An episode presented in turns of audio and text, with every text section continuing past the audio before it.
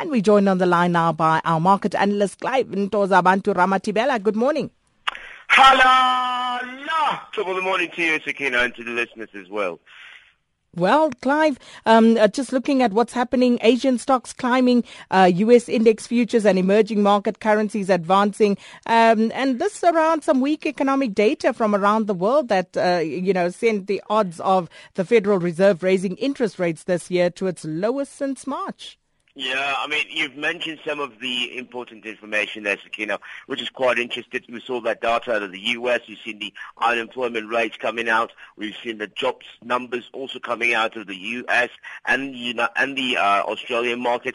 It's it's been a very very tough. I think if anyone can describe um, what is taking place in global markets at the moment, the best way is to say they are not doing well. And so what's happened is that early hours of this morning, we started seeing the MSCI Asia Pacific Index, which rose for the first time in three days, which is quite welcomed, obviously. Uh, but the Asian equities, if you look at the indices that actually advanced, you look at at the back of what did they go up, and then you look at Standard & Poor's 500 Index, which which was up almost 2,000 points, and you look at also the Indonesian rupee, the Malaysian ringgit, which are currencies, are Asian uh, Asian currencies.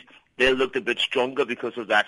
Um, the other story that made headlines uh, early hours this morning that treasuries have given back some, some of its Wednesday gains. It is gold held uh, near three months high. So U.S. oil headed for its longest drop since July, and that created also some sort of optimism in the Asian market, but that's why we saw them actually take up uh, and go into positive territory. So a lot of people would be excited, but uh, really the results, the data that's been coming out is nothing really uh, short of uh, uh, disappointing. And then Walmart, we spoke about that briefly in the report. Uh, the yep. heirs there seeing $11 billion vanish in a day on a share fall. wow. Hey, I'm Eleven billion dollars in listen, listen, listen, one day. Look, this is one of the richest families in the world. You know, they're, they're owned uh, by the Walton um, family, which controls uh, nearly half of the shareholding. So, um, I mean, they, they lost $11 billion. Let's look at, in context, what it is that they actually have. They have combined I'm talking about Christy, Jim, Alice, and Rob Walton. Their combined combined wealth is 120 billion US dollars. So what is a little 11 billion? It's like a little small change. You know, it's not. Some people will disagree with that, obviously. um, but know, Walmart has been having a really serious trouble in America, and the serious reason behind it is that uh, despite automation not taking off as quickly as they had anticipated, they're having people like Amazon who are doing fantastic on online shopping.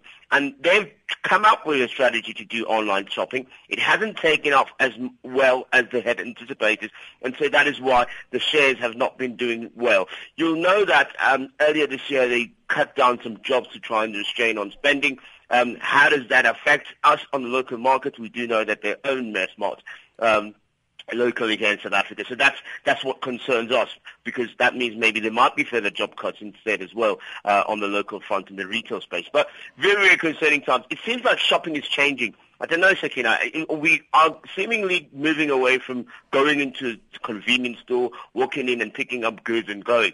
People are now doing the drone thing, and they're, they're doing it online, and they're shopping that way. And and and you must really see how fast uh, this has been taken up in the United States and the rest of the Western world. So very scary times to be living in. Uh, when you're shopping, you just want you see well, you just send a robot to just pick it up and then they, on your doorstep. Let's look at what's going on with Volkswagen. What's the latest yeah. there? There seems to be a, quite a bit of activity. Oh, you know what's happened there? you remember the guy, that, this Mueller guy, who we thought was a football star? Yes. That guy, that guy resigned. He's gone. he couldn't hack the pressure.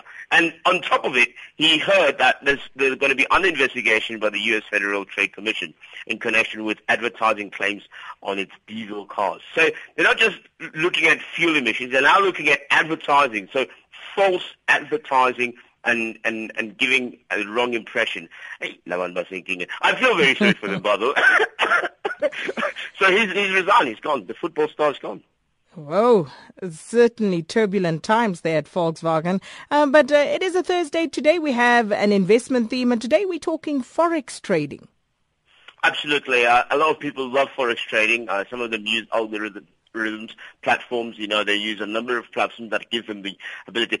Second, this market alone trades on a daily basis about close to 1.4 trillion dollars. It is absolutely insane. And so the opportunities are there, but just as much as the opportunity is, it is a high risk game. You need to understand currencies. You need to understand how to bet against currencies and how while, while they go up and while they go down. You have to know the news. You need to know about what is happening in the dollar, what the Fed's decisions are. You need to understand the market very well. So I want just to uh, warn people who I know there's a lot of guys going out and saying forex trading, we can open a platform for you. Just be careful you must make sure that you deal with the financial service provider who's authorized to do so. And if you're going to be using money, it shouldn't be money It shouldn't be uh, imali care. No, use money that is uh, in access. Use money that is over and above what you would be earning because it is seriously um, a high risk game and you can lose all your money if you don't bet it correctly. So that's just my tip from Forex Stride.